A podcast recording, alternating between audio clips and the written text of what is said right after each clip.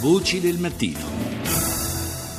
Sono le 6.39 in questo istante, ancora buongiorno da Paolo Salerno, seconda parte di Voci del Mattino nella quale parleremo di calcio e camorra, di calcio truccato, di partite truccate. Abbiamo sentito anche poco fa nell'edizione del GR1 ricordare quanto è accaduto ieri, questa nuova inchiesta su eh, una vicenda di partite che sarebbero eh, state truccate sotto pressione della Camorra, di un clan in particolare, il clan Vanella Grassi. È nostro ospite questa mattina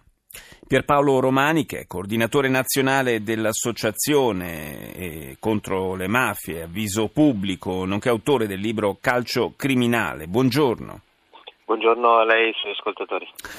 Romani, eh, dunque questa è l'ennesima inchiesta purtroppo che eh, colpisce il nostro calcio eh, intorno al mondo del calcio non solo in Italia, eh, lo sappiamo, un, eh, ci sono tante pressioni come, come, ahimè è normale, dove girano tanti soldi, eh, girano anche scommesse e, e la corruzione si insinua però eh, è anche vero che eh, questo, questa ripetitività con cui emergono eh, casi di corruzione eh, fa un po' riflettere sul, sullo stato di salute del movimento. Beh, sicuramente eh, sì, diciamo che purtroppo dal 2011 in poi in Italia, a partire dalle indagini della Procura di Cremona, ci sono state anche altre procure che hanno cominciato a fare indagini in materia di calcio scommesse, evidenziando come sempre di più eh, non siano presenti singoli eh, diciamo, persone che, alterano, che mirano ad alterare le partite, ma siano presenti delle vere e proprie associazioni di delinquere e in alcuni casi associazioni a delinquere di tipo, di tipo mafioso. Eh, vorrei dire ecco, che le scommesse certamente, come nel caso, vedremo diciamo, comunque gli sviluppi, come nel caso di ieri, dove parliamo di, di Serie B, quindi di, di, un certo livello di calcio, dove girano sicuramente delle somme di denaro importanti. Ecco, ci tenevo però a dire che eh, ci sono i casi in cui gli scommettitori intervengono nei cosiddetti campionati minori, penso alla Lega Pro ad esempio, dove invece i soldi non sempre ci sono e approfittando del fatto magari che i calciatori non vengono pagati eh, per lungo tempo, ecco, si interviene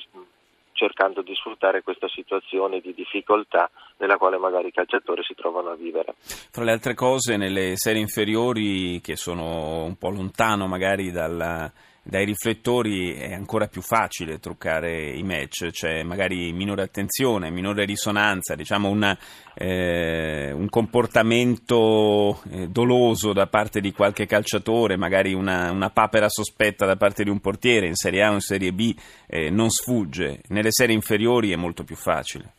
Assolutamente sì, è molto più facile e il paradosso che è successo in Italia è che, ripeto, dopo tutto quello che si è scoperto da Cremona in poi col calcio scommessi si è aperto addirittura la possibilità di scommettere in Serie D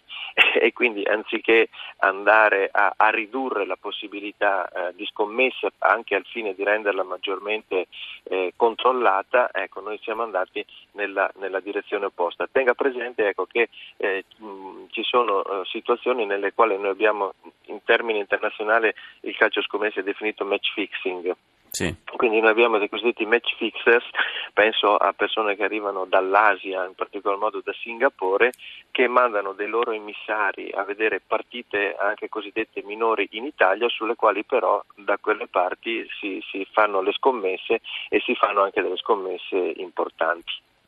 Ma il, eh, la, la, l'estensione, la legalizzazione del, delle scommesse sportive, una volta c'era solo il totocalcio, adesso si può scommettere attraverso mille canali, eh, ha ridotto effettivamente l'impatto delle scommesse clandestine o è un giro che continua a sopravvivere?